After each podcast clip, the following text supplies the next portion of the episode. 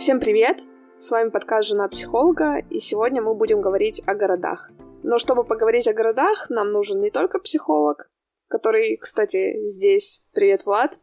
Привет всем, привет, Кристина. Но и человек, который немножко лучше разбирается, чем мы, в том, как этот город устроен, как он функционирует, э, что важно при градостроении. И такой человек у нас есть. Это первый гость в нашем подкасте.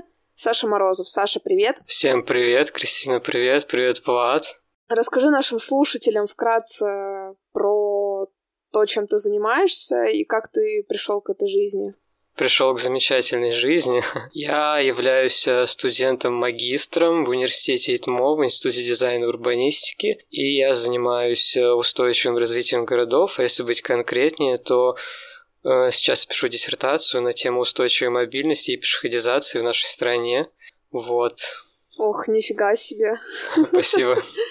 Основная мысль и основной вопрос э, сегодняшнего подкаста, сегодняшнего эпизода — это то, как влияет на тебя место, где ты родился и вырос, на то, кем ты станешь и как сложится твоя жизнь. И можно ли как-то на это повлиять, можно ли как-то изменить ход событий, Отличная тема. Да, тема супер.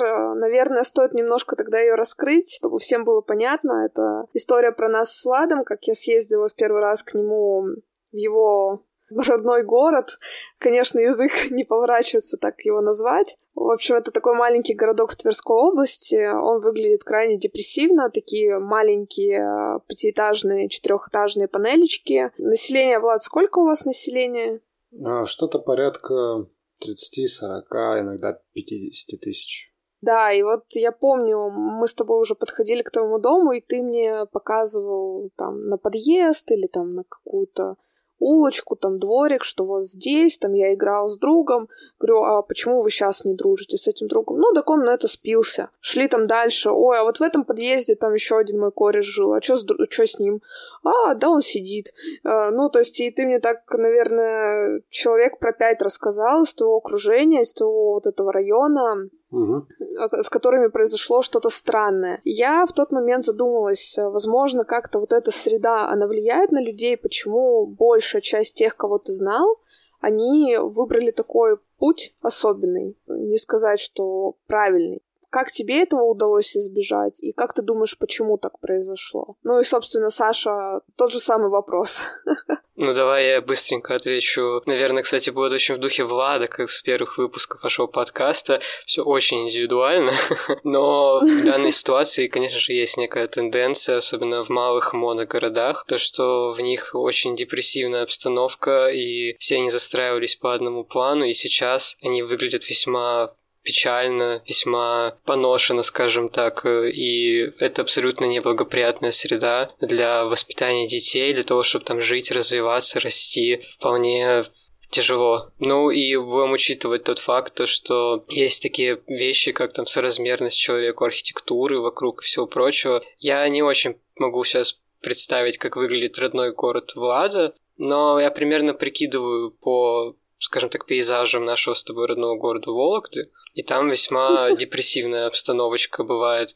Но Несмотря на это, есть тот факт, что, например, есть, такое, есть такое понятие, как э, зеленый каркас города, который вообще связан больше с экологической обстановкой, но деревья, например, и вся зелень, это очень благоприятно влияет на психологическую составляющую жизни человека в городах. И, например, вот такие вот районы, где мы с тобой выросли, они выглядят очень печально и плачевно именно зимой. Все очень серое и мертвое и неживое. Куча каких-то непонятных пустырей, пространств, высоких домов, которые абсолютно несоразмерны человеку, и они, скажем так, давят на тебя помимо твоих еще каких-то, может быть, личных проблем. Угу. Да, я согласна. В целом, думаю, все города, они немножко похожи. Вот эти гетто-спальники, они, в принципе, есть в любом городе. Вот тот гетто-спальник, где мы с тобой росли, он очень похож на гетто-спальник, где рос Влад. И на самом деле из моего спальника тоже некоторые девчонки, ну, не сказать, что они там сидят, с кем я общалась,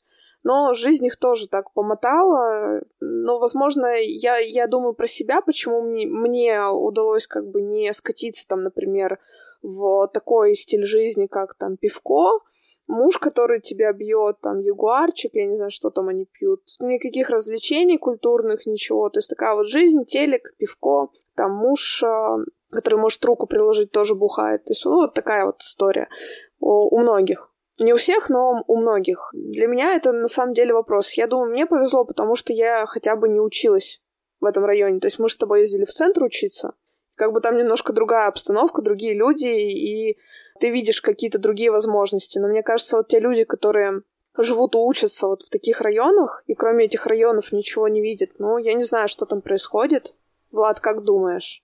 Мне кажется, надо ситуацию рассматривать как-то а, охватывая контекст и временной промежуток э, жизни людей. Я объясню, mm-hmm. что я имею в виду. Контекст это про вот как раз э, окружение людей, то есть то, в чем они живут, чем они работают, чем они занимаются на выходных условно. То есть вот прям захватывать весь быт человека, вот контекст его существования. Это как раз вот о том, что Саша называл там моногородом, одна из вещей. Вот моногород как Правильно ли я понимаю, Саш, моногород, то есть город, основанный на каком-то одном Да, да, в большинстве случаев это города, у которых э, одна градообразующая функция. На примере Конакова. Конакова был и было и есть городом, который сначала существовал за счет всем известного а, фаянсового завода, который трубил и работал на весь Советский Союз, на СНГ нынешнее, а теперь благополучно уничтожен, по сути. И Конаковская ГРЭС, городская районная электростанция, вот где у меня работает отец, тоже такое стало городообразующее предприятие в каком-то смысле. Оно благополучно существует только потому, что есть потребность в электричестве у Москвы, например. Не будь этой потребности, возможно, ГРЭС бы уже отжила свое. Кстати, у этой ГРЭС есть линия на Северсталь, прикинь. Вы знаете, тогда получается, она полностью выполняет градообразующую функцию, потому что она не только питает электричеством город, но она еще, так скажем, результаты своей деятельности дает на другие регионы, другие города. Прямо вообще. Ну и большая часть а, конаковцев, правильно? Или как, как их называют? Ты знаешь, к своему стыду я не могу вспомнить.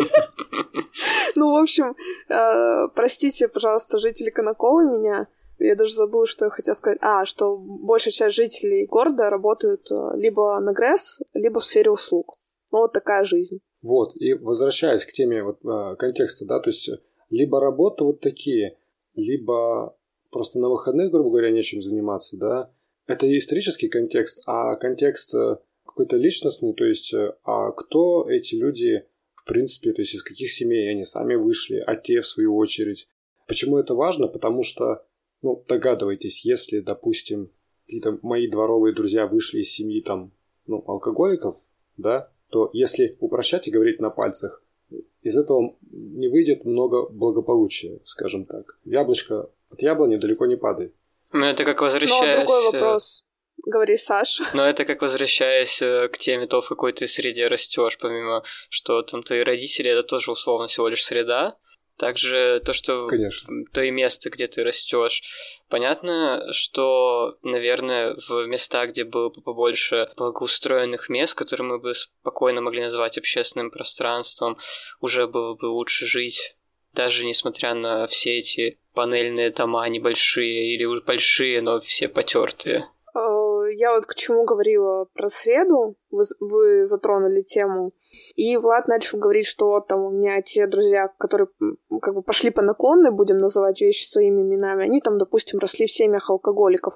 А вопрос, почему так много семей алкоголиков на такой площади концентрируются или неблагополучных семей? Потому что я тоже вспоминаю каких-то моих подруг. У меня, например, я, я тоже жила в такой же панельке. У меня, например, на лестничной клетке э, жила тоже семья алкоголиков, которая выставляла девочку, мою ровесницу, там, 6 лет, на лестничную клетку постоянно. И моя мама ее постоянно подбирала. То есть, ну, я не знаю, кстати, что сейчас с этой девочкой. Но в целом вот э, какая-то такая гнетущая обстановка, гнетущая атмосфера, в том числе за счет того, что много и социально какого-то неблагополучного населения проживает в таких местах. Ты сейчас рассказала просто жесть. Очень страшно. Да, это, это очень страшно, реально. Я даже не буду продолжать эту историю, потому что у нее есть конец, к сожалению. Но мне кажется, нас просто забанят. Потому что это уже такая чернуха. Ну, вот мне лично кажется, что в таких ситуациях обычно среда, возможно, играет не самую главную роль. Тут нужно учитывать много всяких остальных факторов в виде того, в какое время ты живешь, какая у вас обстановка в стране, в городе, там что с преступностью и все прочее. Но действительно факт есть доказано, что в таких районах, как вот эм, про которые мы говорим, действительно выше уровень преступности. И, насколько я понимаю, понимаю, насколько я помню, это в основном районы чистые микрорайонные застройки, и в последнее время сейчас урбанисты пришли к такому выводу, что микрорайонная застройка была не самой удачной идеей 20 века, и лучше совмещать ее вместе с квартальной и всем остальными благами, потому что там будет, э, скажем так, э, можно лучше развивать функции территории, больше выгоды извлекать. Но сам факт того, что микрорайонная застройка обладает такими минусами, это, например, как э, маятниковая миграция или, например, эти вот огромные площади территории между домами, которые ничем не заняты.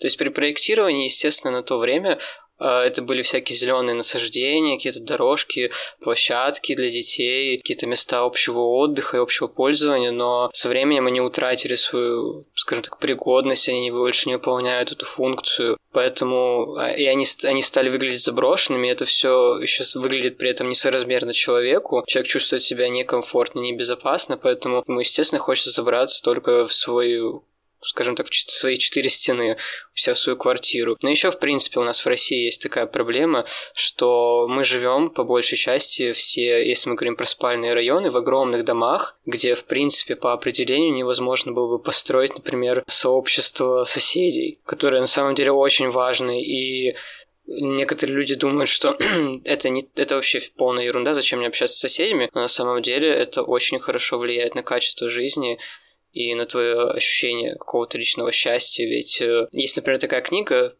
одного журналиста американского Чарльз, Чарльза Монгомери, называется «Счастливый город», и он там как раз-таки доказывает одну мысль, то, что если мы... То, что что нужно для счастья человеку в городе? А на самом деле это банальное общение, особенно в больших городах, потому что сокращается количество качественных социальных связей, мы все больше э, общаемся с людьми по делу, и очень быстро особенно, и не уделяем этому какого-то сильного внимания, нам хочется качественного общения. И такого можно достичь, например, общаясь с соседями, какое-нибудь э, сообщество домососедское, замечательная вещь. Но Проблема в том, что в таких огромных домах-муравейниках его просто невозможно даже физически организовать из чего как бы люди начинают... Э, они видят там друг друга пару раз на лестничной клетке или в лифте, и им кажется, что все, что находится за пределами их квартиры, это какая-то агрессивная для них и подавляющая среда, поэтому они стараются в ней максимально не контактировать. Очень много исследований на эту тему есть вот в книге, который, про которую я говорил, и рассматриваются не только такие вот огромные дома, но и даже какие-нибудь небольшие, но где, например, сделаны лестничные клетки квартирные 30-20 но один этаж. Ну, на самом деле, вот у Влада, например, э, по-моему, в городе всего лишь там сколько? Две-три, наверное, десятиэтажки. Что-то я там их особо не видела даже. Угу. То есть там... Нет, нет, они, на самом деле, их достаточно, но они весьма разрознены между собой по расстоянию в, в городе. Ну, твой район, он же сколько у вас? Четырех-пятиэтажки в основном. Ну, там три девятиэтажки, и все, да, вроде. То есть вот, например, дом Влада, где происходило все это действие, он не многоэтажный. И, кстати, я так понимаю, что твои родители также знают многих соседей и со многими как бы уже давно знакомы знают. Но просто не все соседи тоже благополучные. Ну, да, безусловно, это так. Захотелось вставку сделать. Пока Саша говорил о том, что если создать вот такое, грубо говоря, сообщество, а, в котором бы жители квартир могли ну, как-то общаться между собой, находить какой-то язык, да, решать какие-то вопросы совместными усилиями. И это бы благополучно повлияло на качество жизни и вообще какой-то, я скажу, культурный уровень а, конкретного там дома, района, места проживания. Я правильно тебя понял, Саша? Да, ну, секрет кроется в том, что это все социальное взаимодействие и общение, которое со временем становится все между людьми ближе и ближе, поэтому должны чувствовать себя лучше.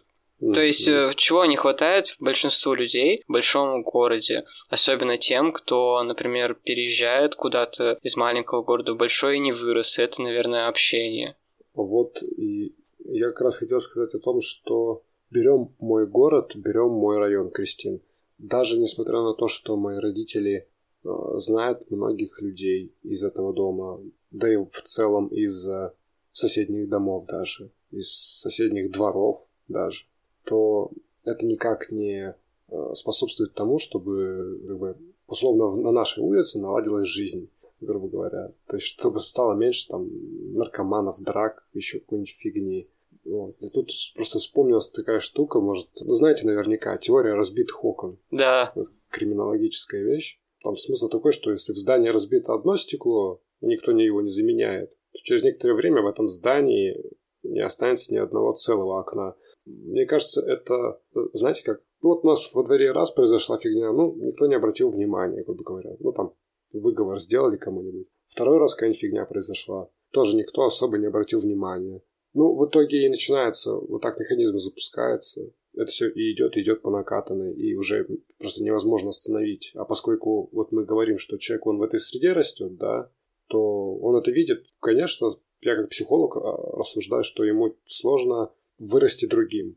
Но он видит одну единственную ролевую модель, условно. Это э, люди, которые живут э, рядом, э, люди, которые там, не знаю, возможно, себя считают какими-то крутыми держателями районов. Мы же еще росли в такое время, там, когда, я помню, у нас район делился на два таких подрайона, и там были, типа, войны между ними, там, стрелки забивались, все там на тачках приезжали, там, кто с битами, кто еще с чем. Я помню, это было, но я была еще совсем совсем маленькая, не участвовала. Да, время еще, время очень интересное было на самом деле, когда быть плохим было круто очень, мне кажется и никто даже не задумывался о том, какой это вред приносит, я не знаю, или как, что. Вот. Я, наверное, не... За... Мне... Да, да, Влад. Да, Саша, я тебя перебил. Да просто ты сказала, мне вспомнилось к вопросу о там, криминальности районов. Мне в свое время за моим домом, прям под окнами моей спальни, угрожали монтировкой, что мне типа голову там вскроют сейчас. Но меня спасло то, что у меня есть старший брат, он учится в технаре, и он достаточно известный и мощный парень как бы брат, привет. Вот, какой ужас, что тебе пришлось такое пережить. Просто я вот да вспоминаю, слушай, мы... что когда мы жили вот с Кристиной в том районе, мы тогда с тобой еще не были знакомы, и я прожил там не все свое детство, где-то лет в 11 с родителями приехал в центр города, но я тоже помню вот эти вот моменты, когда район делился на какие-то части, и где вот эти вот э, около 16, Банды. да, там 16-17-летние школьники могли тебе угрожать за то, что ты пришел во двор с своими друзьями поиграть в мячик. Да-да-да, была, была такая тема. Хотела сказать, э, Влад рассказывал, что ему угрожали там ломом или чем, монтировкой это было давно, там, да, условные, там, может, 15 лет назад, но мы там были пару лет назад дома, и нам ночью при- приперло сходить за чипсиками. Помнишь, Влад? Да-да-да. Ну, мы вышли, на самом деле, и там около магазина как какие-то просто абсолютные маргиналы опять там к нам начали приставать тоже. Мы оттуда еле ушли, и было прям максимально страшно даже, честно. Мне вот, например, Здесь, где мы сейчас живем, не так страшно выйти, и в Вологде мне не так страшно выйти, как, например, ночью у них в Конаково. Ну, ты просто это вообще жесть. И почему так много их? Почему так много тех, кто пьет, они вот в таком состоянии на улице? Почему так много маргиналов? Какая-то прям... Влад даже, даже говорит, что вот наш район считается самым плохим, самым опасным. Ну как оно вот так произошло? Я вот ума не приложу, честно. Um, добавить хотел еще чуть пораньше по поводу, там Влад рассказывал про теорию разбитых окон. На самом деле, когда появляется какое-то домовое сообщество, хотя бы даже на этаже из трех-четырех квартир, э, из трех-четырех семей, то согласно этой теории, когда все начинают следить за своим этажом, за то, как там все аккуратно, то есть за своим, скажем так, домом, то когда они видят, что происходит какой-то трэш, они, естественно, начнут как-то принимать активное участие в решении этой проблемы. И, скорее всего, в следующий раз, когда человек захочет там выкрутить лампочку или разбить окно, он будет знать, что он э, и об этом узнают. Есть люди, которые за этим стоят, чтобы все было красиво, аккуратно, хорошо и приятно. И он этого не сделает. То есть, э, скажем так, э, некий социальный контроль за ситуацией. У меня, так, у меня тогда есть чем парировать. Вот такие социальный контроль, это все на словах звучит очень здраво. Ага. А что делать, если там на каждом этаже живет алкаш? И у него растет такой же ребенок, отбитый на голову, который детям во дворе угрожает э, монтировкой. Что вот уже в такой ситуации делать? Как, как быть-то? Но... Как там вырасти, как, как, как, не знаю, не спиться в такой атмосфере? Потому что то, что я видела, мне кажется, оно там вот как появилось в конце там 90-х эти дома были построены, или 80-х. Вот мне кажется, с тех времен оно вот так и происходит. Ну, мне кажется, тут уже немножко проблему решить. Горо... Какая-то планировка городов, там, э, благоустройство не сильно может решить. А, возможно, обращение в какие-нибудь э, некоммерческие организации, которые занимаются помощью людям с всякими проблемами в виде алкоголизма, замечательно было бы. Но на самом деле люди можно было бы избежать этой ситуации, если бы мы заранее строили районы, проектировали более благоприятные для жизни. Ведь э, сейчас, вот если я так понимаю, про какие районы мы говорим, говорим про панельки, э, и это было же изначально какое-то временное жилье. Его не планировал, никто не планировал, что в нем будут жить настолько долго люди, что это, этот жилой фонд будет использоваться так долго, и что в нем будут жить люди сейчас.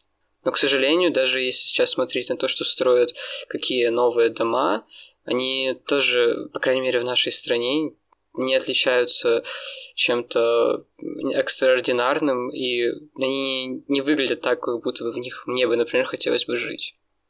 И вот э, что делать с людьми, которые там уже пьют, э, и происходит какая-то преступность, я, наверное, не могу тебе сказать ответ на этот вопрос. Знаю только то, что в США, когда впервые построили именно вот такой проект микрорайонного микрорайона, то спустя там несколько месяцев э, жизни, когда появилась вот эта вот преступность э, и как э, люди, которые много выпивают, то этот район расселили и просто снесли его. Я не думаю, что это замечательное решение для нашей страны, но вот, например, в Соединенных Штатах поступили так в 20 веке. Можно я тут как психолог добавлю одну вещь? А, Нужно. Давай, давайте я немножко такого исторического контекста добавлю. То есть а, вот все трешовые события, которые со мной происходили, скажем, на, в моем дворе, на моих улицах, это лет до 12. То есть, вот, грубо говоря, начиная там от, 9, от 2000 года, по сути, это время ну, такое еще, вот, первые 10 лет после развала Совета. А, Смысл в чем? Тогда многие люди почувствовали себя, во-первых, а, просто потерянными, буквально в, экзистенциальном смысле. У тебя нет работы, у тебя почти нет денег, э, у тебя еда стоит тоже космических денег, и ее почти нигде нет. Непонятно, что происходит и как с этим быть. Вот. Э, по многим людям это ударило, и они с этим как бы и многие и остались, как я понимаю, именно тогда. Вот. Соответственно, что я думаю? Э, если мы имеем, скажем, вот такую а, застройку, да, Саш, а, какой-то условно микрорайон, да, где нет каких-то возможностей а, как-то активно провести отдых, найти какую-то достойную работу, скажем так, найти какое-то хобби, опять же, да, ну, там платное занятие хобби, например, не знаю, пойти из глины полепить, да, прекрасный отдых, почему бы и нет вот, а, то мы неизбежно сталкиваемся с тем, что вот эта вот э, личная ситуация какой-то потерянности просто плодит еще больше вот таких вот социальных проблем, типа алкоголизации, наркотизации населения. Ну, если вот прям так грубо рассматривать. У меня, кстати, появилась а, у меня, кстати, появилась гипотеза насчет, э, вот ты говорил, что это были, ну, конец 90-х, э, начало 2000-х, когда Союз развалился, когда вот это люди потеряли работы, и тогда же, скорее всего, вот это вот неблагополучие, оно и началось. Э, я, наверное, думаю так. У меня появилась теория насчет того, почему именно в таких спальниках, микрорайонах такое, такая большая концентрация людей, которые ведут mm-hmm. маргинальный образ жизни, ну или, по крайней мере, вели, потому что сейчас я не знаю, как э, меняются эти реалии. Наверное, просто потому, что те, кто могли себе позволить, они оттуда уехали. Mm-hmm. Да, кстати, это так. Очень часто э, примерах, например, в Европе же тоже были эксперименты по построению, по постройке похожих районов. Я сейчас даже говорю не про Восточную Европу, а про Западную. И оттуда люди со временем реально стали уезжать, когда появлялись только первые признаки преступности какой-то. Ну, видите, это очень...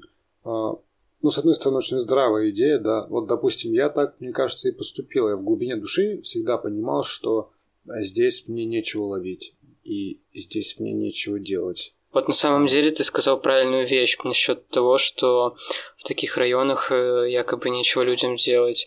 И ты абсолютно прав, потому что в этих районах ничего не предусмотрено, кроме как жилья, а, какой-то социальной инфраструктуры от государства в виде поликлиники, детского садика и школы и, возможно, пары магазинов. То есть э, сейчас э, в концепциях нового, нового урбанизма приходит какой-то такой, э, такому единому видению, что жилой район в нем должно быть совмещена, в нем должны быть совмещены микрорайонная и квартальная застройка. Вместе с тем, там должно быть много социальной инфраструктуры вместе с коммерческой, чтобы люди могли куда-то пойти отдохнуть и при этом сходить на работу, чтобы им не нужно было ехать с одного конца города на другой. Потому что вот эти вот все перемещения на транспорте, они вызывают э, огромный стресс даже на автомобиле, особенно пробки, что тоже негативно влияет на психологическое состояние людей, которые живут в городе. Э, если прям ударяться совсем, знаешь, в такую психологию и методологию психологии, я бы так вот сказал, что э, вот возьмем два условия, скажем, да, какой-то э, там индивидуальные особенности жизни человека, да, его развития, там, рост и так далее, и какие-то вот социальные условия, типа наличия квартиры, работы, жилья, э, хобби и так далее. Э, с одной стороны, это очень взаимовлияющие друг на друга и взаимосвязанные штуки. Не так, чтобы, допустим, я рос в среде, где была полная жуть, и теперь я там наркоман. Нет, я, получается, с одной стороны, рос в этой среде, как-то сам на это же влиял своим поведением, что ну, попустительствовал в отношении этого всего, никак не пытался а, там, ну, пожаловаться на то, что у меня наркоманы, например, там, в подъезде и так далее. Ну, вот. И тем самым вырос таким же. Ну, если это прямо вот очень глубоко, короче, рыть в психологию, но я не думаю, что вот прям совсем среда тебя определила бы на сто процентов. Конечно же, ты живой человек, у тебя есть какие-то свои мотивы, свои желания, и ты все-таки фильтруешь информацию, которая поступает к тебе. Да, безусловно. Это, ну, наверное, мы переходим вот как раз к тому вопросу, Кристина говорила, да, что как мы не, не скатились нет, естественно, многое влияет, и семья влияет, и э, влияет э, твое окружение, ну, где ты учишься, где ты работаешь. Но я считаю, что и э, инфраструктура городская вот вокруг тебя, она тоже очень сильно влияет на твое сознание. Вот э, приведу пример, это не из тех времен, когда мы росли, а пример из нынешнего времени то, что происходит прямо сейчас. Есть э, в Челябинске такой район Академгородок. Там ужасная застройка, она похожа на те же спальные районы, только современные уродские здания. Я даже не знаю, что лучше. Вот э, такие панельки, как у нас были, э, с которые строили там в 80-х, 70-х, 90-х. Или вот как сейчас строят гигантские панели, еще вот эти вот страшные, кривые, косые, серые, мрачные. И какая там есть, есть очень занимательная статистика по э, суицидам подростковым. То есть на одной улице с разницей в три месяца а, произошло а, четыре самоубийства и одна попытка самоубийства среди подростков. Вот что вы думаете на этот счет? Есть у меня небольшая аналогия э, с Штатами, но там ситуация немножко другая. Но суть в том, что, э, скажем так, подросткам и детям в таких районах нечем заняться. Да, мы можем сказать, что там есть детские площадки, почему они на них не играют. Ну, ребят, видимо, детские площадки не очень хорошие как общественное пространство, и, видимо, они не объединяют людей. Потому что, например, вот э, в США в 50-е произошла такая такое, скажем так, явление, как субурбанизация, когда города э, разрастались э, по площади в, на огромной территории за счет того, что люди строили себе индивидуальные дома, и из-за этого сейчас сам, само государство очень сильно страдает, что они все постоянно ездят на машинах, что не очень хорошо тоже влияет на их здоровье, они не могут там организовать общественный транспорт, они не могут ничего с этим сделать, так когда появились эти субурбии, все было замечательно, всем казалось, что это какой-то мега уровень благополучия, и все супер классно, офигительно живут, но спустя лет 20-30 э, очень были частые ситуации, когда можно было просто вдоль вот этих вот дорог, где жили люди, и где ездят машины, сидели дети, и просто, ну, палочкой тыкали в асфальт, потому что и к ним подходили люди, спрашивали, а вот у вас все хорошо, как вы жизнь? Такие, ну, нам не очень нравится, а что случилось? Ну, нас мы нигде не можем особо погулять, они как бы общаются, но у них нет какого-то места притяжения, где они могли бы вместе чем-то заняться. Им было скучно. Либо их друзья жили очень далеко, и они самостоятельно не могли добраться, потому что нет общественного транспорта. Там, например, отец с матерью на работе не могут подвести их на машине. То же самое и в наших э, районах. Э, нету каких-то мест, где люди могли бы взаимодействовать с комфортом, чтобы там был какой-то интерактив, и чтобы взаимодействовать могли все. И это очень сильно, как мне кажется, негативно влияет на людей, потому что э, им, им нечем заняться за пределами своего дома. Мне кажется, еще здесь проблема вот именно каса... если говорить про этих подростков.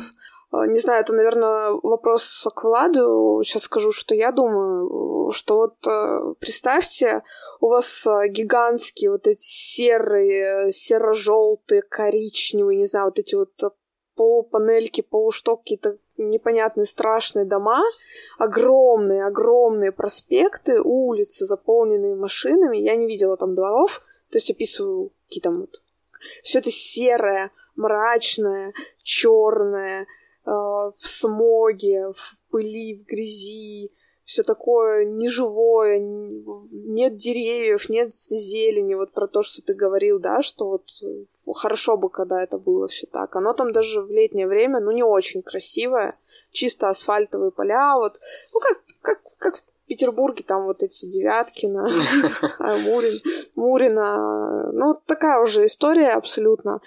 И мне кажется, что это давит на психику, это ломает психику каким-то образом, но не знаю каким. Влад, что думаешь? А ты знаешь, эм, среда, безусловно, влияет на э, развитие человека, личности, человека как личности вообще. А, то есть все социальные институты, там школы, университет, вот это все. Э, и, безусловно, двор, да, соседи, э, вид за окном, так или иначе он запечатлевается, влияет. Я понимаю вот эти самоубийства, как если бы эти подростки имели уже какую-то предрасположенность в виде склада характера, каких-то личностных черт или жизненных ситуаций, которые бы как бы подтолкнули немного к этому. И имея вот такую среду, в которой, в которой ты точно знаешь, что ты не найдешь нигде никакой помощи, никакой поддержки, ни возможности ну, куда-то выплеснуть свое там, свои страдания, свои эмоции – ну, как я... Саша говорил уже про вот эту застройку, такую большую, плотную и стрёмную, что ты испытываешь ощущение, вот, что за пределами твоей квартиры очень злая какая-то среда, недоброжелательная, агрессивная, и что тебе стрёмно туда даже выйти бывает. Да, совершенно верно, потому что ну, ты живешь вот в муравейнике, там 12-этажном, 12-этажном и там 10 э, подъездов, и ты не знаешь этих людей, ты не знаешь, кто сейчас выйдет там из подъезда и что там вообще творится. Ну, конечно, у тебя есть э, как, как минимум недоверие. Ты всегда с опаской на это смотришь. Вот. Я могу просто на своем примере, наверное, привести, то есть как у меня это было. Если э, какие-то вот такие эксцессы, как мне там угрожали ломом или еще какая-нибудь хрень происходила на улице или в школе там, э, у меня всегда был какой-то выход из этого, именно эмоциональный. Я плавал и уходил в другую часть города совершенно, которая жила немножко другим образом жизни. Там было оживленнее и немножко напоминало а, ну, такой микро, микромегаполис, грубо говоря. Вот. И, соответственно, я как бы все свои эмоции, что-то что я мог с тренером проговорить, что-то я просто вот плавал, забывался, отдавался этому, и как бы оно все само собой проходило, грубо говоря, так. Я в этом находил выход. Но а представьте, если вот этот вот район, как описывал Саша, да, и как ты, Кристина, говоришь, вот в Череповце? В Челябинске. А, в Челябинске. Вот, этот район в Челябинске, если у людей нет возможности вот, вот такого выхода, нет возможности как-то вырваться из одной среды и увидеть другую, да, противопоставить их друг другу и просто даже под, на момент подумать, а, а ведь может быть и иначе. То есть то, что вот у меня за окном здесь грустно, оно ведь не априори вот так все живут, оно бывает иначе. Просто мне нужно увидеть это. Вот Саша, наверное, мне кажется, сейчас поддержит даже. Ну, да, это безусловно, что нужно выезжать тоже за пределы своего района, изучать свой город. Но, конечно, было бы лучше, если бы в твоем районе, где ты живешь, было бы все, что тебе нужно, чтобы тебе не пришлось куда-то за этим далеко ехать. Это же все равно вопрос удобства, я не, не, не буду заявлять сильно, что, например, если у тебя этого всего нету, то ты вырастешь там каким-нибудь на... человеком с зависимостями или тебе будет очень плохо, но все равно это все очень должно благоприятно влиять. Это способствовать будет, э, скажем так, э, равномерному и всецелому развитию человека как личности. Естественно, это не самый, э, не самый определяющий фактор, я абсолютно в этом уверен. Но так как э, это то, что нас окружает, и мы как люди имеем право на благоприятную окружающую нас среду. Поэтому таких изменений, по крайней мере, в нашей стране нужно активно добиваться. Ведь э, я абсолютно уверен, что каждый из нас э, с вами столкнулся с тем, что шел, наверное, под какую-нибудь грустную музыку по спальному району и смотрел на это все, и это было настолько депрессивно и подавляюще. Да, было, было, было. Это каждый, каждую с осени по, наверное, май. Да. Когда нет деревьев особенно и этого всего, это просто выглядит максимально стрёмно. Я, кстати, еще хочу вернуться к теме. Вот помнишь, мы с тобой говорили про то, что у нас на районе была такая тема, что были банды. Да. Мне кажется, что вот именно вот такие мрачные, черные, стрёмные районы, они могут как раз формировать вот эту районную субкультуру. Ну, типа, как вот эти банды, это как такая субкультура, мрачная тоже такая вся бандитская, плохие ребята. Но я не могу представить, чтобы они, например, в каком-нибудь э, райончике э, благоприятном, например, вот как в Хельсинки есть много замечательных э, таких же райончиков там, ну, вообще в, в целом Скандинавия, например, славится. Да, я видел на своем личном примере в Хельсинки такие районы, катался на них по велосипеду. Это были, ну, очень красивые, несмотря на то, что то, я думаю, зимой они бы выглядели, наверное, не так радужно, как летом, когда я был, но намного приятнее было бы там находиться, чем условно в Вологодском бывало зимой. Ну, я вот, например, не могу просто себе представить, как вот в таком райончике какие-нибудь пацаны приезжают на раздолбанной э, шахе в костюмах э, три полоски Адидас, там начинают друг на друга нападать. Это все сопровождается там алкоголем, э, возможно, какими-то веществами, неизвестно. Я просто себе даже вот не могу представить, вот если бы там все было сделано для людей по-человечески, захотел бы ты себя вести как вот не пойми кто, извиняюсь. Может быть, и не захотел бы. Добавлю, что я не вижу ничего плохого в том, чтобы выпивать на улице. Иногда это вполне нормально. И вот, например, в Финляндии, вот если мы вернемся, к примеру, Хельсинки, то когда я там был, вокруг таких районов очень благоустроена территория для жителей, которые там обитают. Там очень много всяких э, зон для гриля, очень много всяких скамеечек со столиками, возможно, даже какие-то столики для, например, игры в настольный теннис. Это очень много было, с чем человек может повзаимодействовать, то есть повзаимодействовать со средой и найти себе какое-то занятие. Он мог даже просто сесть на лавочку и смотреть на воду. Там есть выход к воде в некоторых местах. Это, это вообще шикарно. Вот можно, я хотел лепту свою а, вставить про формирование субкультур в, ну, в таких спальных гетто, да. Вот у тебя, Кристин, ну, у вас в обоих, получается, бывалово, да, это вот такой район, где было там одна-две такие вот субкультуры, группы, да, группировки. А у меня было, был есть этот район, где вот прям целая толпа, вот не просто там группы там 10-12 человек, а толпа, то есть вот, там человек, наверное, 50 вот так вот, так или иначе были завязаны в этом всем, то есть там в каких-то веществах, алкоголе, там попытках сжечь что-нибудь, снести какой-нибудь дом, там еще какую-нибудь хрень сотворить. А, я к чему? Вот представьте себе ситуацию. А, в подобном дворе живет подросток, да, который, ну, такой, скажем, еще наивная душа, ангелочек, он пока всего мира не видел, не знает, как это все работает, да. У него начинается кризис подростковый. Заключается он в том, что ему нужно найти какую-то свою идентичность, свое «я», ответить самому себе на вопрос «А кто, кто я такой?» а «Я к чему принадлежу? Что мне интересно?» Ну, то есть как-то очертить свои границы в этом мире.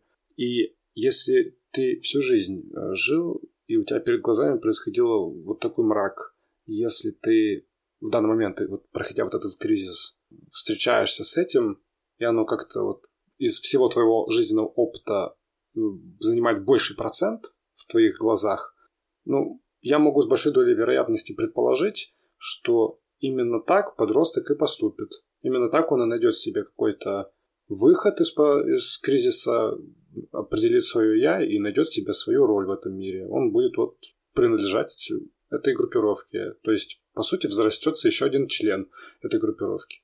Так со временем раз за разом формируются вот эти сообщества в том числе. У меня, кстати, был такой один друг, когда я уехал из Бывалова, с которым мы вместе играли в футбол, а потом, когда я вернулся, он больше был похож на, на такого персонажа, как член такой банды. Я после, я после того, как переехал, я с ним еще немножко общался. Он с нами в школе учился, но потом как-то мы перестали общаться, и я возвращался в этот район, и там его встретил. Мне было немножко страшно. Да, да, да. И возвращаясь вопрос, к вопросу места, где ты родился, где ты вырос, ну вот все таки же, ну, влияет, ну, влияет. Оно влияет и с точки зрения психологии, как, а, например, Влад правильно говорит, э, ты например, будучи подростком, смотришь на то, что происходит у тебя вокруг, ты особо никуда не ездишь, не ходишь, тебя либо не пускают, либо у тебя просто нет возможности такой, ну или ты там в пределах одного района куда-то ходишь. То есть родителям, например, удобно отдать тебя на секцию в твоем же районе, чем если бы ты там ездил куда-то за, за там, не знаю, несколько километров, например. Ну, то есть тут, тут у всех разные обстоятельства, и, и, или человека, например, не принимают в других местах, вот принимают на районе его компания. А когда приходит вот это время самоидентификации, человек начинает, естественно, себя ассоциировать э, с теми, с кем он проводит больше времени. Вот, я в один момент тоже чуть не стала гопницей, но опять же, будем называть вещи своими именами, но мне повезло, в том плане, что, во-первых, у меня были подруги, которые меня поддерживали больше, с которыми мы общались больше, например, в школе. А школа у меня была не на райончике, а нормальная в центре. А, вот. А с другой стороны, у меня в целом просто не складывались, наверное, отношения с ребятами во дворе как-то изначально разные мы слишком были.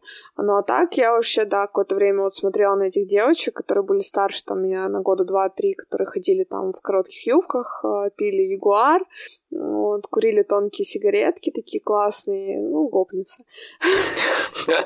И мне хотелось к ним в какой-то момент приобщиться, когда мне было лет 13-12. Но, слава богу, меня как-то отгородила жизнь от этого. Но, возможно, я бы могла. Это что? Я просто не представляю, как бы сложилась моя судьба. И я тоже бы, видишь, я тоже бы мог, потому что я помню прекрасно свое а, детство, когда я вроде бы старался быть таким, знаешь, вот хорошим парнем за какие-то идеалы в этой жизни выступать, да, там, ну, это сейчас, может быть, смешно звучит за идеалы, да, высоко звучит, но тем не менее, то есть для меня там а, дружба, какое-то здоровье, там, какое-то правдивое отношение или отношения, построенные на правде, всегда были выше, чем всякие вот эти там группировки, там вещества и там прочая хрень. Вот, я, в принципе, никогда не рассматривал как какой-то ну, выход или вариант развития себя. А, и я до сих пор пытаюсь понять, что, что все-таки, грубо говоря, помогло выйти из этого всего? У меня вот нет какого-то конечного ответа. Тут, наверное, очень много причин. Ну, тебя формировала не только среда, а твои какие-то личные увлечения, которые были не на улице, может быть. То, что ты читал, то, что ты смотрел. Наверное, это могло повлиять. То, что занимался спортом профессионально. Да, кстати. Уже как минимум. То есть там все таки прививается тоже больше ЗОЖ какой-то, наверное, чем вот то самое. Да, я вспоминаю ситуацию, вот у меня друг, который как раз то сидел, вот, вот один из них. В принципе, хороший парень, толковый, просто жизнь не очень сложилась. И вопрос о ЗОЖ. Мы когда-то турникменами были.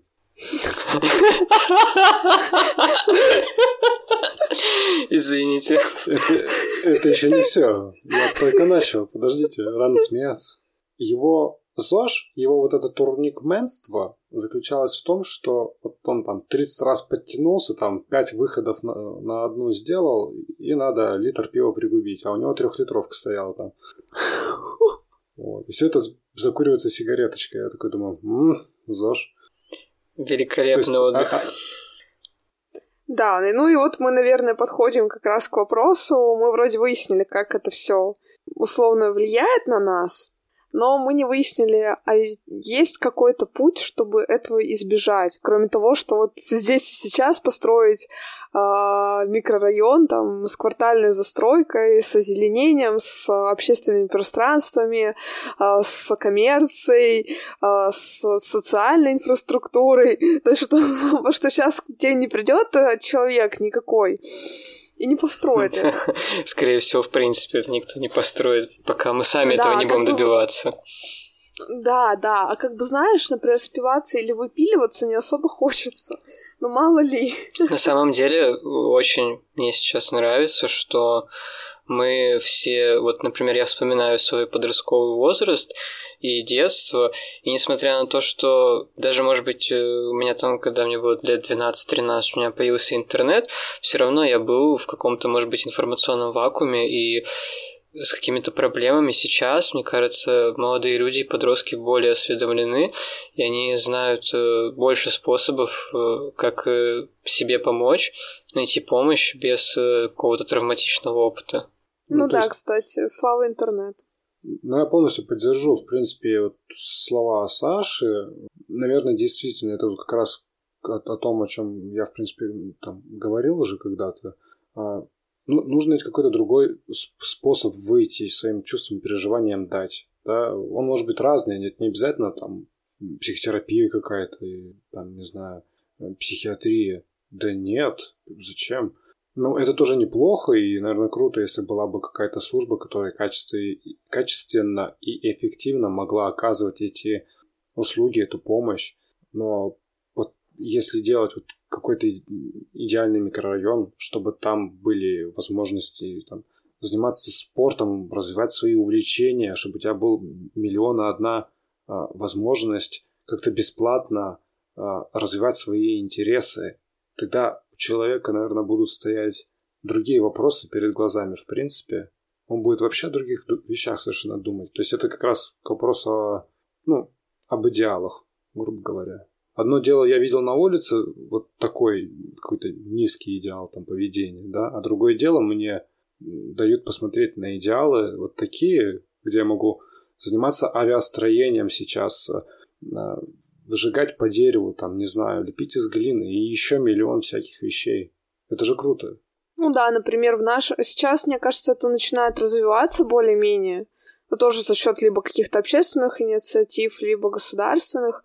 Ну в целом и коммерция пришла к тому, чтобы, да, какие-то курсы организовывать. И сейчас у родителей современных выбор гораздо больше, чем у нас. У нас это было танцы, музыкалка и художка. Да. Мне кажется, вот э, у кого не спросишь, кто рос в 90-х, э, там, чем то занимался в детстве, тебе скажут либо танцы, либо музыкалка, либо художка. Все. Английский, Кристина, правда? Ну, английский мы в школе учили. Ну, ну слушай, даже несмотря на то, что я родился в конце 90-х, а мое детство было начало нулевых, все равно мои сверстники это тоже танцы, художка и музыкалка. Я вот и Но пошел. это не всем нравилось. Это не это всем, э, от кого я слышал, почему-то всем не нравилось. Очень ну, интересно, вот, да, почему. Да. Но сейчас как, как хотя бы есть какая-то, не знаю, какое-то разнообразие, и ребенок волен иногда сам выбирать, к сожалению, только иногда, потому что иногда родители как бы а, так поступают, записывая ребенка на миллион секций, которые ему не интересны. Это уже, наверное, отдельная тема для отдельного подкаста. Почему так делать не надо. Но здорово, когда, например, ребенок может выбрать сам себе занятия и не зависать часами во дворе, как зависали мы, например, и видели вот это все. Просто нам повезло, что у нас были какие-то факторы, которые сдержали от э, вот этого падения по наклонной. А кого-то, а кого-то не сдержали. Вот. Э, и это, конечно, очень грустно.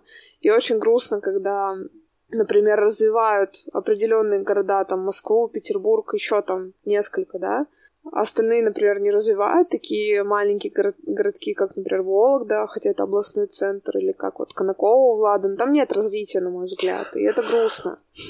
Мне кажется, что развитие есть, просто не вверх, а вниз. развитие, развитие это же все равно изначально движение. Оно не может быть сразу в положительную сторону. Но как бы мне очень э, порадовало вот э, прошлой зимой, когда открыли бульвар Пирогова в Вологде. Несмотря на то, что вот я этим летом э, там был, мне показалось, что благоустроенная эта территория немножко, так скажем, потеряла свой блеск, шарм и приятный вид, но это все равно очень прорывное прорывной проект был для Вологды.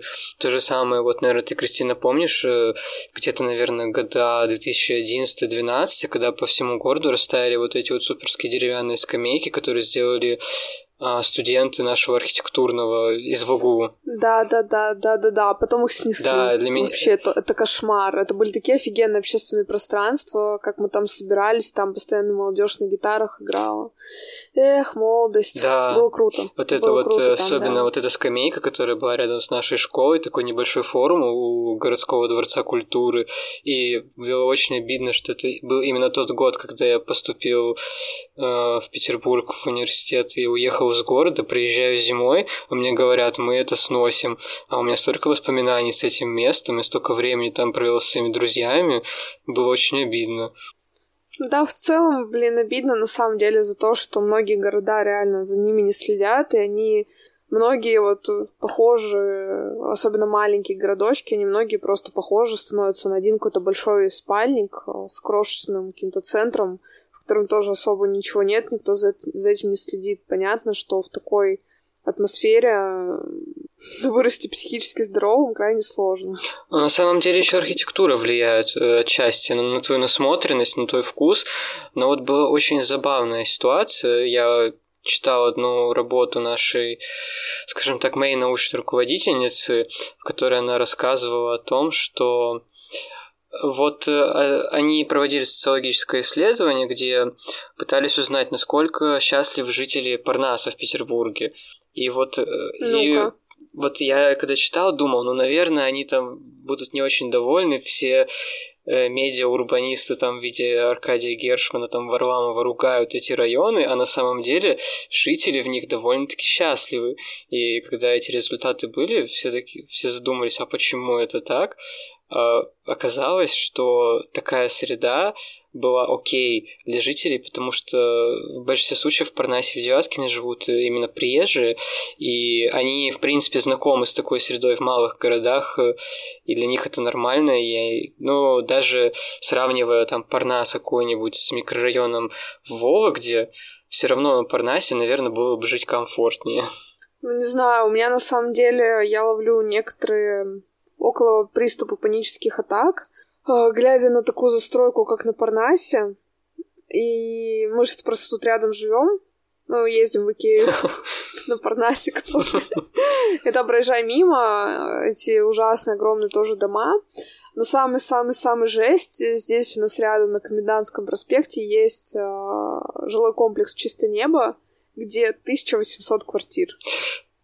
Жесть. Это, это, это просто, это, это катастрофа. И я при, при одном виде этого здания, огромного, гигантского, ну как змея такое разросшееся, непонятное, с кислотно какими-то голубыми вставками, Ой, и у меня начинается вот реально какой-то приступ внутри, мне становится тяжело дышать, как будто бы на какие-то моменты. И я, если честно, искренне не могу понять, а, действительно, как себя можно чувствовать счастливым в этом месте. Кстати, насчет цветов ты сказала, что они там такие кислотные были. Часто говорят о том, что, например, в северных странах любят там ярко разукрашивать дома, якобы какой-то позитивчик носить жизнь людей, что вокруг все серое, там белый снег, э, холодные моря и все прочее. На самом деле очень грустно, что у нас в нашей стране, по крайней мере в Российской Федерации, мы потеряли школу, э, когда просто раньше было скажем так, э, при разработке некоторых проектов, особенно районов градостроительных, участвовали психологи, которые подбирали цвета для панельных домов или для остальных, которые как-то они пытались отнести, чтобы какой-то как бы выравнивать психологический фон людей. Может быть, э, чтобы это было приятно глазу, особенно в зимнее время. И сейчас, э, я так понимаю, в России при проектировании домов на это очень ну, не обращают внимания. Потому что иногда вот проходишь мимо какого-нибудь ЖК новый, там цвета просто вырви глаз, блин. Да, вырви глаз, кстати. Вот прям реально, я не говорю, что там некрасиво сделано как-то, но именно то, что там есть какие-то вкрапления кислотных прям цветов, мне это не нравится. Мне нравится, когда все сдержано, со вкусом сделано там э, и в цветовой гамме один-два цвета, а не десять там, да. Вот. Не знаю, на самом деле интересная мысль про психологов. Влад, ты что-нибудь слышал про то, как цвет вообще влияет на восп... твое восприятие жизни своей там и окружающего тебя всего? Ты знаешь, да, я слышал. Единственное, я плохо сходу, наверное, припомню сейчас некоторые вещи. А, но а, давайте так, как-то общими словами попытаюсь что-то донести.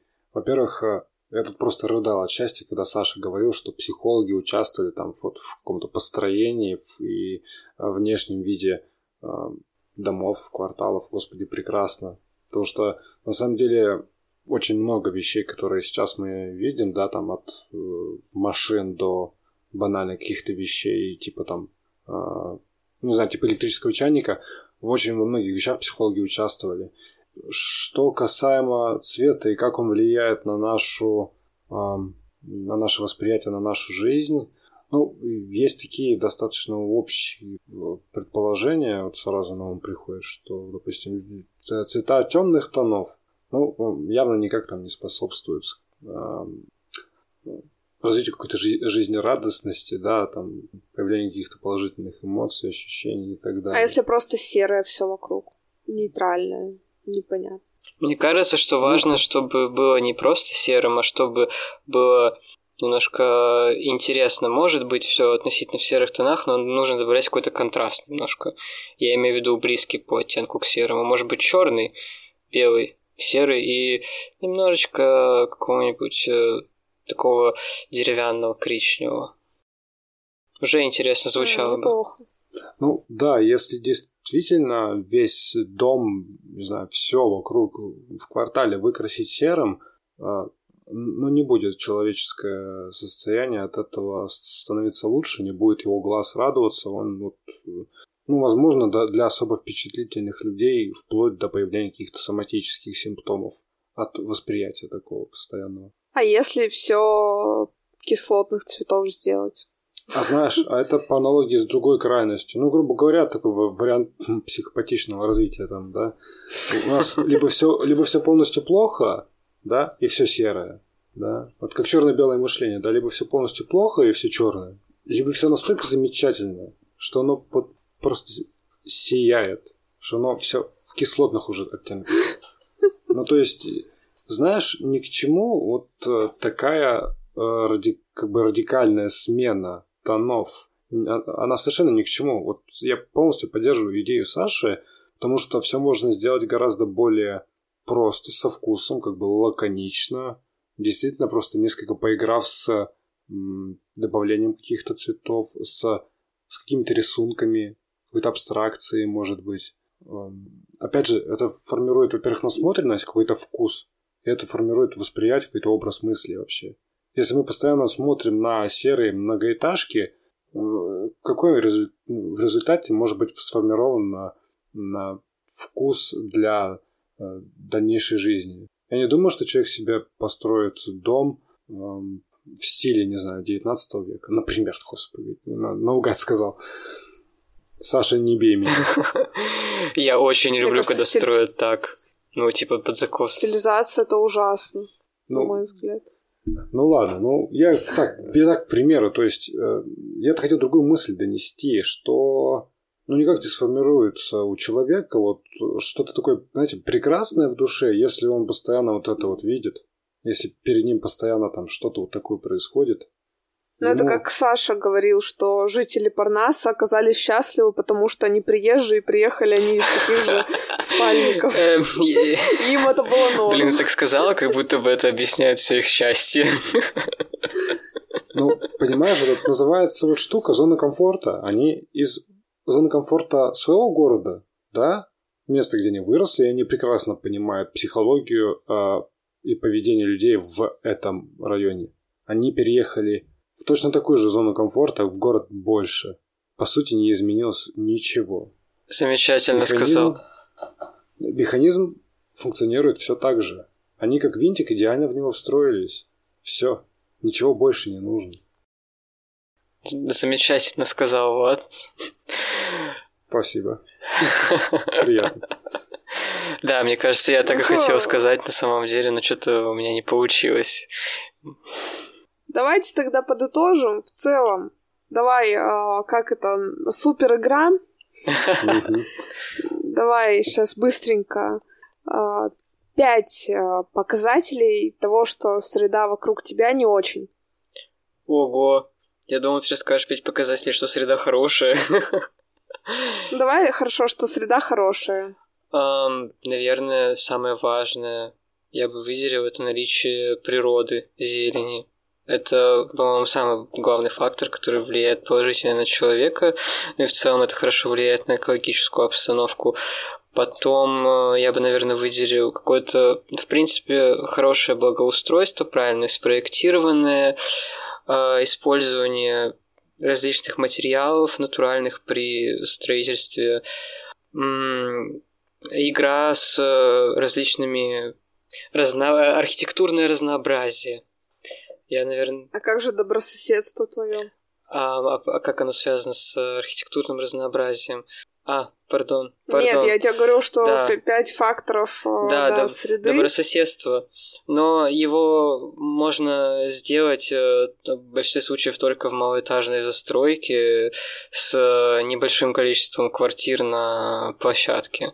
Но это, это очень хорошая вещь, но это выстраивается, его, оно само в среде просто так, где не живут люди, появиться не может. Это социальный аспект благополучный. Mm-hmm. И, наверное, самое, одно из самых важных будет э, наличие хорошей инфраструктуры, благодаря которой человек, который живет в районе, может э, заниматься всем, чем хочет, и работать, и учиться, и развлекаться, и отдыхать в одном месте.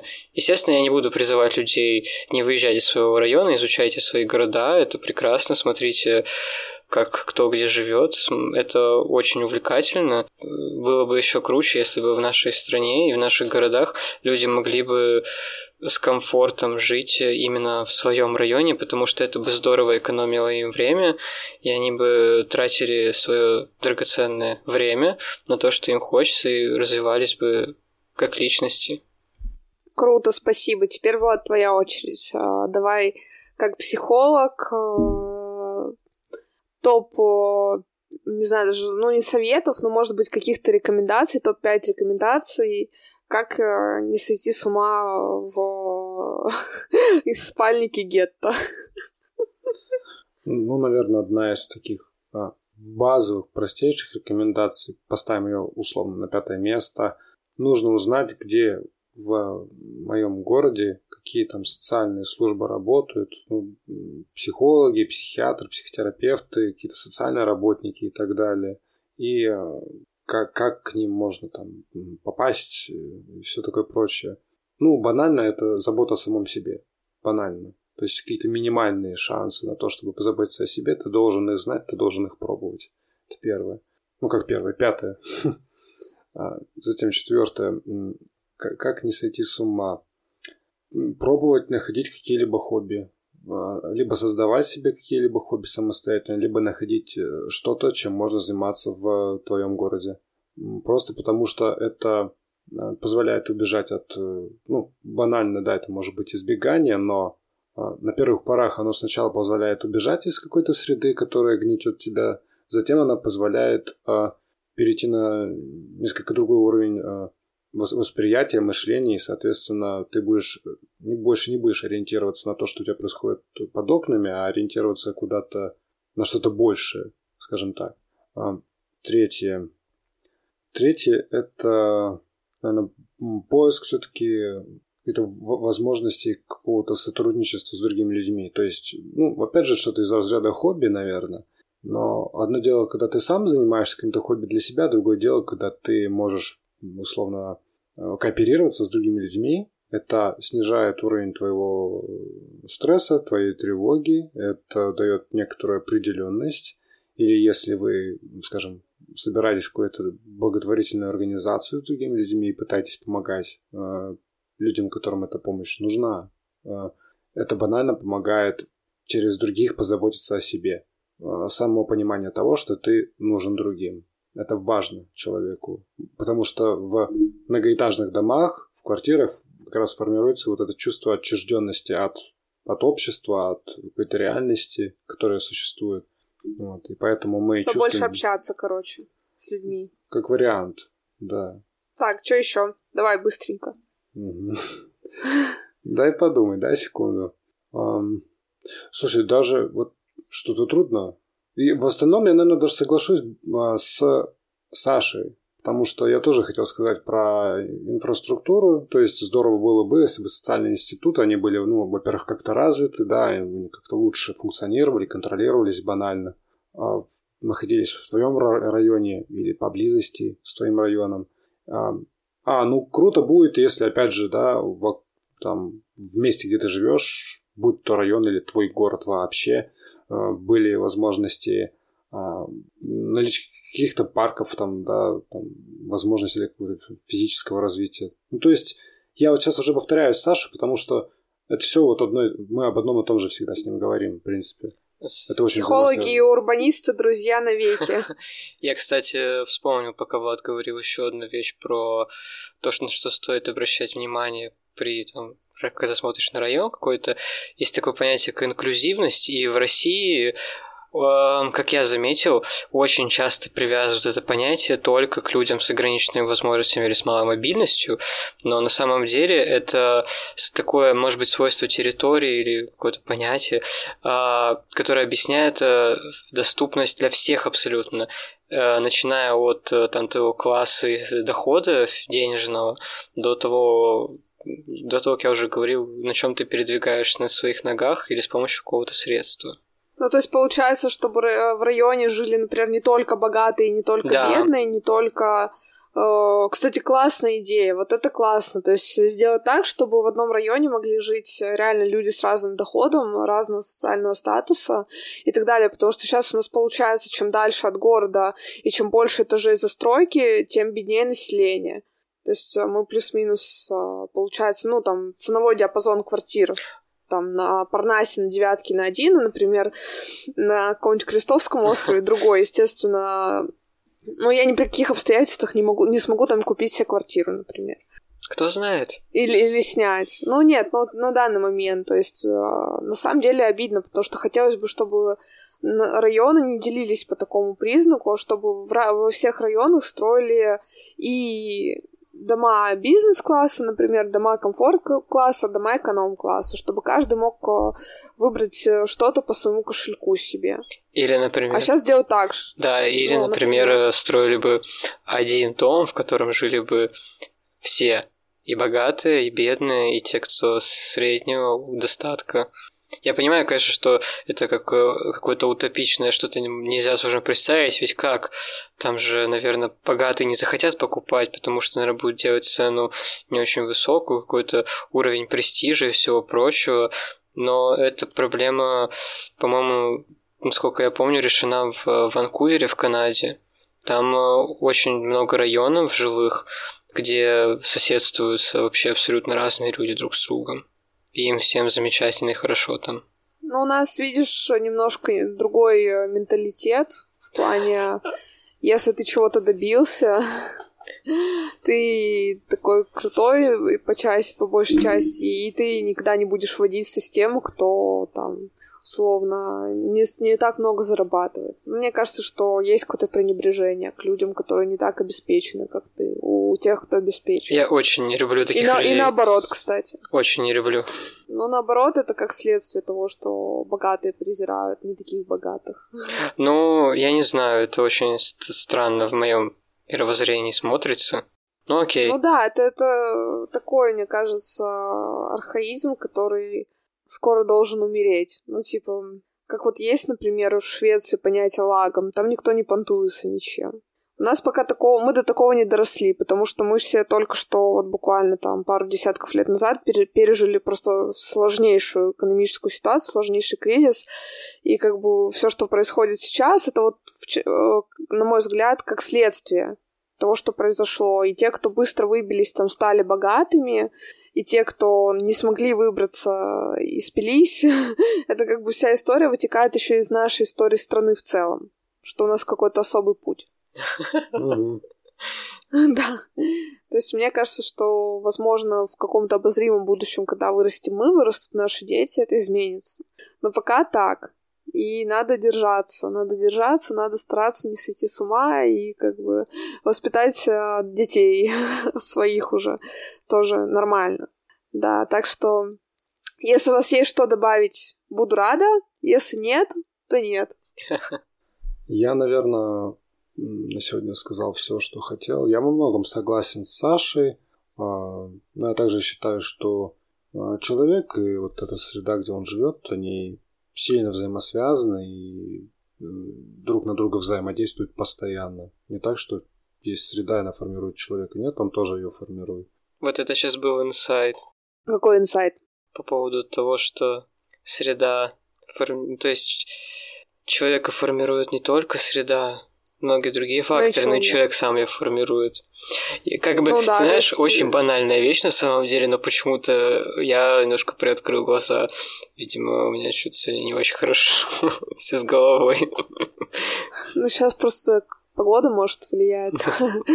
А, да, на самом деле это классный, классный, классный, классный инсайт, как ты сказал, и это как раз ведет к тому, что вот ты говорил, можно предпринимать какие-то попытки улучшить а, а, как бы вот это вот окружение твое внешнее, самому пытаться. То есть, если каждый там начнет как-то стремиться к этому, возможно, будет лучше. Но это опять же звучит все как утопия. Но это все должно быть близко к политике, потому что должны быть рабочие демократические институты, с чем у нас проблемы бывают.